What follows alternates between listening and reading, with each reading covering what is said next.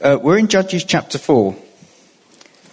And every week when we go home, Carolyn says, You should get someone else to do the reading so they're not just hearing your voice all morning.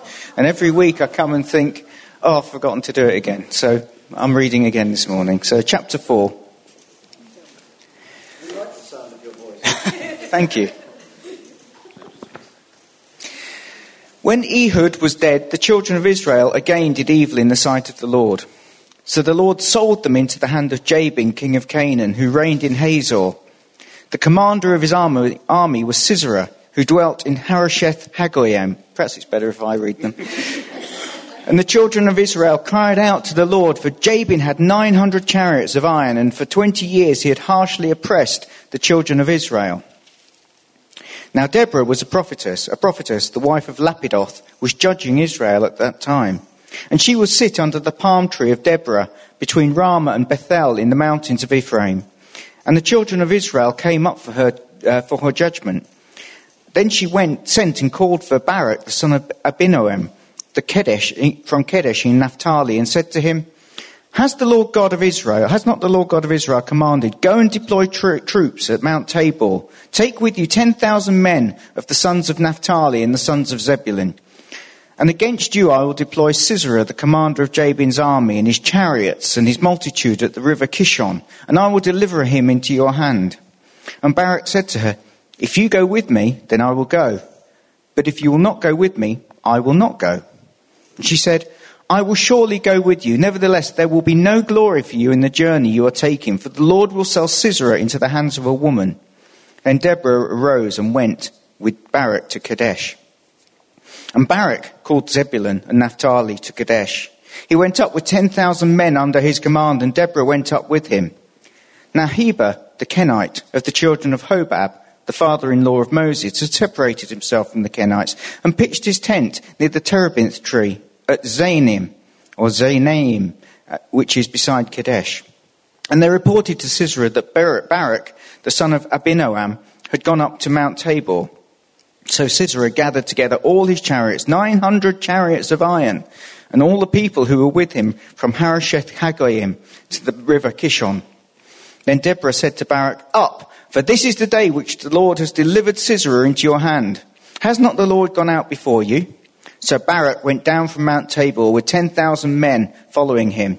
And the Lord routed Sisera and all his chariots and all his army with the edge of the sword before Barak. And Sisera alighted from his chariot and fled away on foot. But Barak pursued the chariots and the army as far as Harosheth Hagoyim, and all the army of Sisera let fell by the edge of the sword, and not a man was left.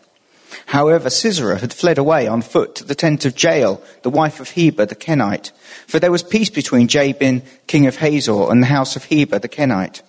And Jael went out to meet Sisera and said to him, Turn aside, my lord, turn aside to me, do not fear. Uh, and when he had turned her aside, he turned aside with her into the tent, she covered him with a blanket. Then she said, he said to her, Please give me a little water to drink, for I am thirsty. So she opened a jug of milk and gave him a drink and covered him. And she said to, he said to her, Stand at the door of the tent, and if any man comes and inquires of you and says, Is there any man here? You shall say no. Then Jael, Heber's wife, took a tent peg and took a hammer in her hand and went softly to him and drove the tent peg into his temple. And it went down into the ground, for he was fast asleep and weary, so he died. And then as Barak pursued Sisera, Jael came out to meet him and said to him, Come, I'll show you the man whom you seek. And when he went into her, the, her tent, there lay Sisera dead with the pig in his temple. So on that day, God subdued Jabin, king of Canaan, in the presence of the children of Israel. And the hand of the, store, the sorry, the hand of the children of Israel grew stronger against Jabin, the king of Canaan, until they destroyed Jabin, king of Canaan. One of these stories that's um, uh, typical of judges, shall we say. And in this passage, we have two women playing a significant part. We have Deborah and we have Jael. And we consider each of these women in turn and the part they played in the deliverance of Israel. So, firstly, let's consider Deborah. What does her name mean, Debbie? Do you remember? Bee. That's right. It means bee, as in bumblebee. Honey. Well, I thought perhaps working as a wife, judge, prophetess, she was as busy as a bee. Or perhaps she had a sting in the tail. There certainly was with Deborah, Deborah in this one. and there certainly was for Sisera. What's amazing about this woman is that she's identified as the leader of Israel in verse 4. She's the fourth of the judges after Othniel, Ehud, the left handed man, and Shamgar. And what's remarkable is that she's very much a woman in a man's world. She's the first woman in the Old Testament to carry such a position of authority. We looked at Miriam, who, who shared some responsibility. But Deborah is known as the leader of Israel, and it's so unusual within the times. Um, she had, she's the first woman in the Old Testament to carry that authority amongst God's people, and yet the scripture is clear on this point. She held court in the palm of Deborah, which was between Ramah and Bethel in the hill country of Ephraim. And the Israelites went up to her to have their disputes settled. She was their judge and their ruler, effectively. What her background was, who her family were, and how she arose to that position are all unknown. What we do know is that she was respected and honoured throughout Israel. We also know that she was a prophet. She had the ability and gifting to hear from God and to impart His word to the people. And this is what we see her doing in this passage, as she hears from the Lord about sending for Barak and, and sending him out to fight against Sisera. She also had the ability to write and compose songs, and chapter 5 of Judges is the song that she wrote in response to all that happened in the victory that God gave them. Thus, she's a woman of gifting whom God raised up to lead his people. And we know very few, a few other women in, in antiquity who held such a prominent position. Perhaps we could mention Artemisia of Caria, who fought with Xerxes at the Battle of Salamis. We could mention the Queen of Sheba. We could mention Hatshepsut, or Nefertiti, or Cleopatra of Egypt, or even Boudica of the Iceni. But one has to look far and wide for many others. Women in prominent positions were unusual, and yet this Deborah God raised up at the right time to carry the people of Israel and to take them into victory over the enemy. Now, in the narrative, the situation in Israel at the time of Deborah, time Deborah was a judge, was that the people had gotten into idolatry, just as they'd been warned not to by, by Joshua. He had said, as for me and my house, we'll serve the Lord.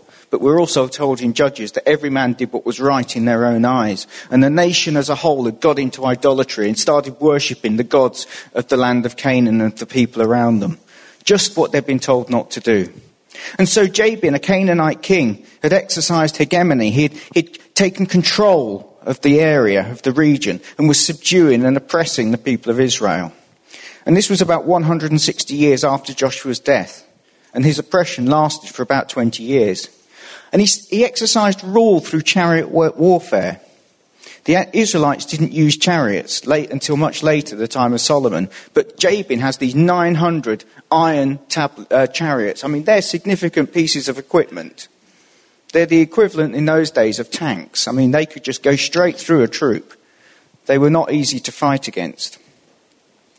Now, Deborah was based about there, um, which is 10 miles north of Jerusalem. Jabin was ruling from around there, that area. And Barak was from around that area up there. So we've got sort of triangle there of where, where all of this t- narrative takes place. Um, and this area here is, was a plain, so they could run their chariots around without um, going up mountains and things. And you can see the name Megiddo there, which of course is where the final battle of Armageddon will take place, because it's on the plains in Israel. And while Deborah is sitting judging, she hears from God that she must appoint Barak to lead the army. So she sends for him. And the fact that he comes once more underlines the authority and respect that she had amongst the people. And Barak was from the north, way up in Galilee. Barak was a proper northerner. You know, he's, he's not one of these southern softies like the rest. He's a proper northerner. And he comes all the way down from Naphtali up in the north. And, uh, hey, oh, Deborah, let, us go out to battle then.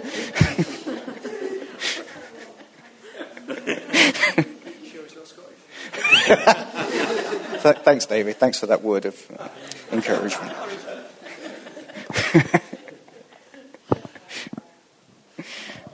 so David instructs Barak to get an army together and to deploy them on Mount Tabor. Now, Mount Tabor is around about there. So it's quite near Megiddo, but in between Megiddo and Kadesh, where, where um, Barak is from. So in between.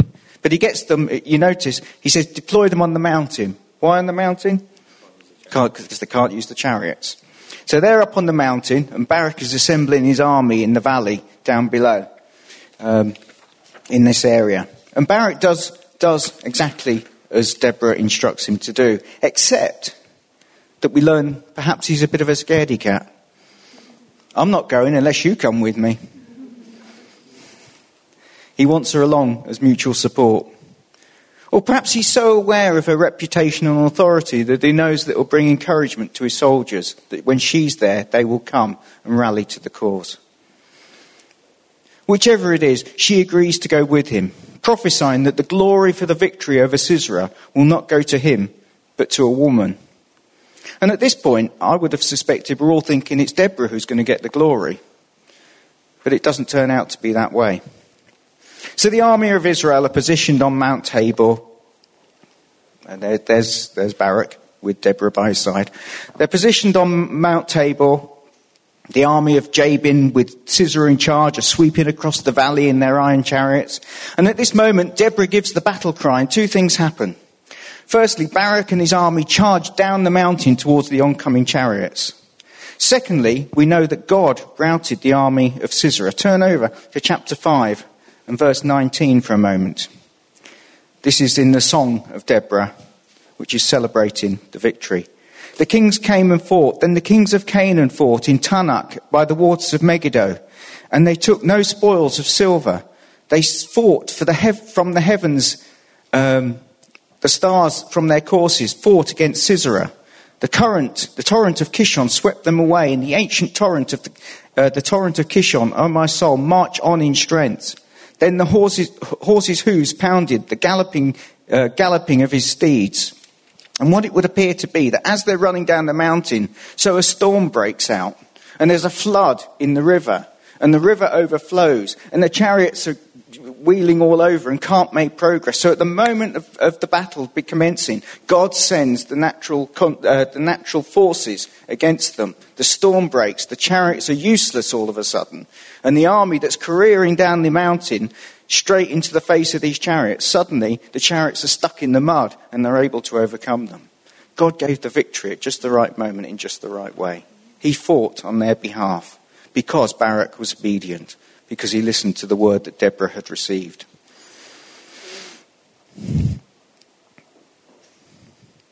Running at chariots would not be a very sensible thing to do.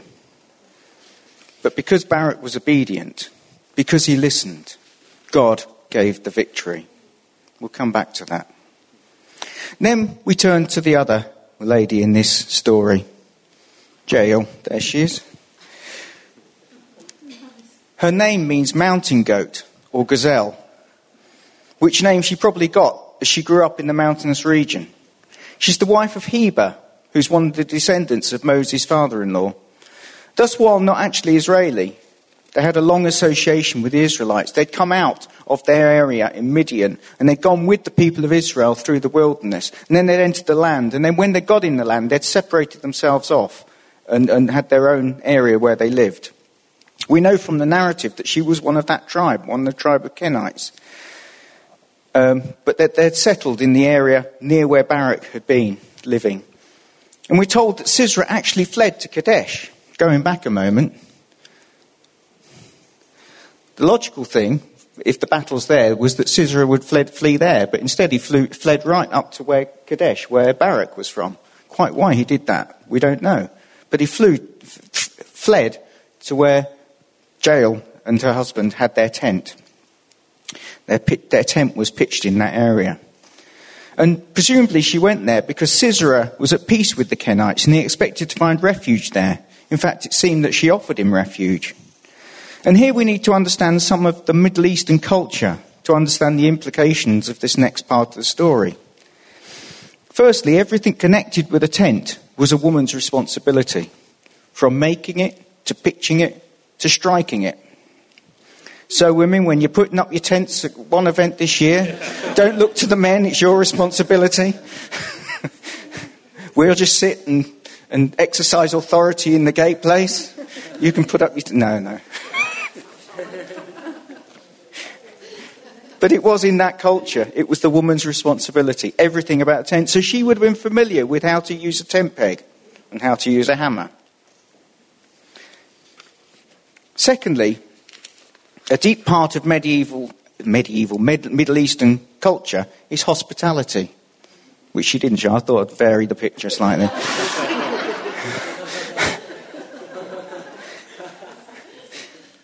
Even if a stranger were to seek you out for hospitality, it was and is the duty of a Middle Easterner to extend it. Sisera's arrival at the tent of Heber and Jael is not therefore surprising. What she did to him, however, is. She lulled him into a false sense of security, giving him milk instead of water, and putting a blanket on him while he slept. And all of that then stands in complete contrast with what happened next, as she took the tent peg and nailed his head to the floor. We can only speculate as to why she did this. Maybe since she and her husband were living near where Barak was from, she had some sympathy with him, or maybe even a friendship. Maybe it was because of the historical connection with the people of Israel through Moses. Whatever the reason, God used her to subdue the enemies of his people and to release the oppression of the Canaanite kings. There's a mystery in this we don't understand, and yet we know that God used her and as prophesied by Deborah, God gave the, vic- the glory for the victory to a woman.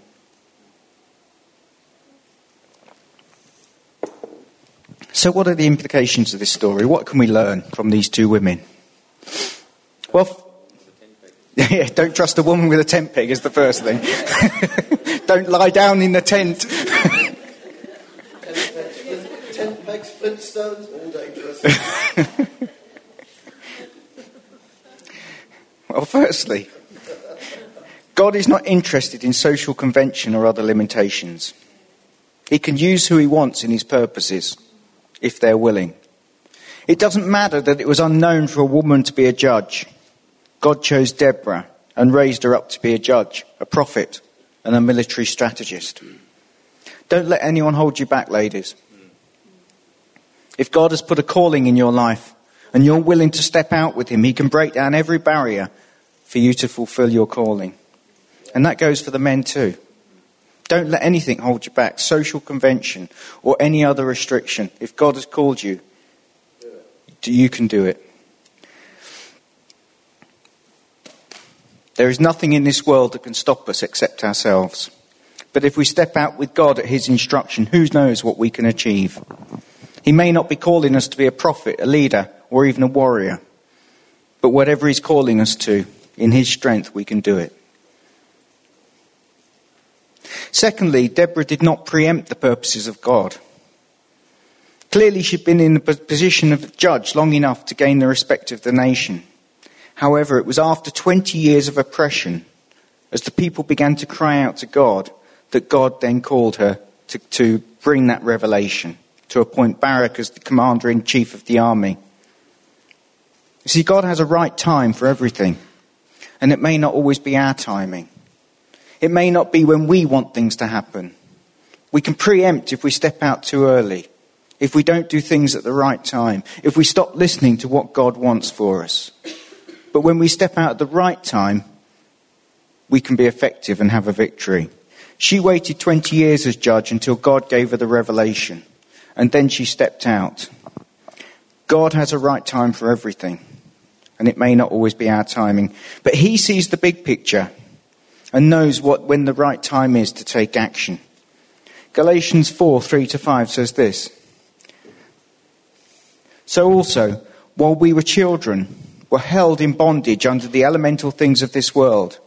But when the fullness of time had come, God sent forth his Son, born of a woman, born under the law, so that he might redeem those who are under the law that we might receive the adoption as sons. It says in that, that scripture, but when the fullness of time had come, or when the right time had come, God sent Jesus. He didn't send him a moment too early. He didn't send him a moment too late. He sent him at just the right time to bring about our salvation. And his return will be as in the same, just at the right moment according to God's plan. And God has a timing for everything. If we step out too soon, we preempt. If we step out too late, we might miss it. But if we listen and remain in obedience and learn and, and listen to what the Holy Spirit is saying and step out, God will give a great victory. God will help his purposes to be fulfilled. God will cause us to see that which he's placed in our hearts. In the same way as the people of Israel were in bondage to oppression at the hands of Jabin, so we were under bondage in slavery to sin. But just as God chose his moment and his vessels to deliver Israel, so at the right time he sent Jesus to release us from oppression and to adopt us as his own. Deborah knew the right time because she was listening to God. So too, if we want to know the right time to take action in our lives, we need to be listening to God and when he speaks to move. Thirdly, in the narrative, when the army of Israel went into battle, they did so in the strength of the Lord, and he did not let them down. As I said earlier, the idea of charging at oncoming chariots in ancient warfare was nuts. You just would not do it. Normally, they would have stayed on the mountain and had a standoff, or perhaps rained arrows down on the enemy. But they, at God's command, uh, ran at the, the, chariots. Have you ever seen um, Charge of the Light Brigade? That's the equivalent, where the, you've got the guys on the cavalry running at, at cannon. 600 set out, less about 200 actually survived as they're running at cannon. That's the equivalent of what these guys were doing. It was the Charge of the Light Brigade. They were running at chariots. But they did so at the instruction of the Lord, and the Lord gave the victory. In the same way, we may think the battles we face are overwhelming. It may seem like victory is a long way off. In fact, it may feel like there's no way we can get through, whether that be in the workplace or in a home situation. But God doesn't leave us on our own. If we cry out to Him, He will respond just as He did with Israel. Who knows what supernatural intervention is waiting around the corner for us. And just as he intervened and sent a storm, so he can intervene in our situations. I'm sure as they charged down the mountain, Israel had no idea that they were going to win this battle. But suddenly the storm arose, the rain poured down, and the enemy was routed. If it had been me running through that rain, I'm sure the first thought in my mind would have been, well, that's all we need. Not only are we going to go to certain death, but it's raining as well.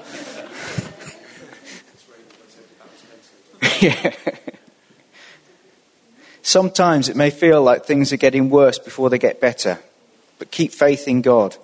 He's bigger than the circumstance, He's greater than the enemy, and He's able to make us overcome and become overcomers.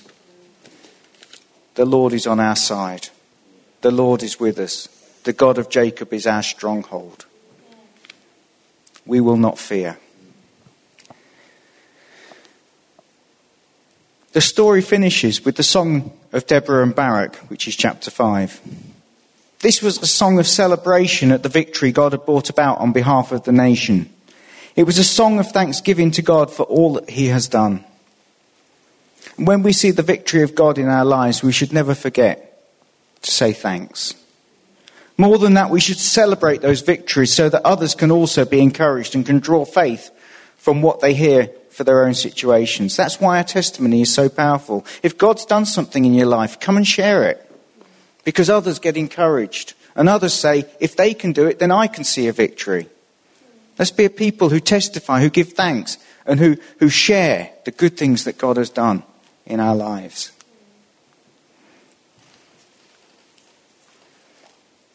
Don't forget to give thanks. Don't forget to share it so that we can all be blessed. And remember, God can use anyone. He can use you. in his purposes. Amen. Let's pray. Father, we thank you for the stories in your word of people who did great things. But Lord God, the reality that they were just people like, like us. And I pray, Lord God, that each one of us here might not miss the opportunities, might, might not miss our calling, but might, Lord God, be listening to you, that we might step out and see mighty things done in our lives and in our situations. Pray your blessing on us now and for this week. Amen.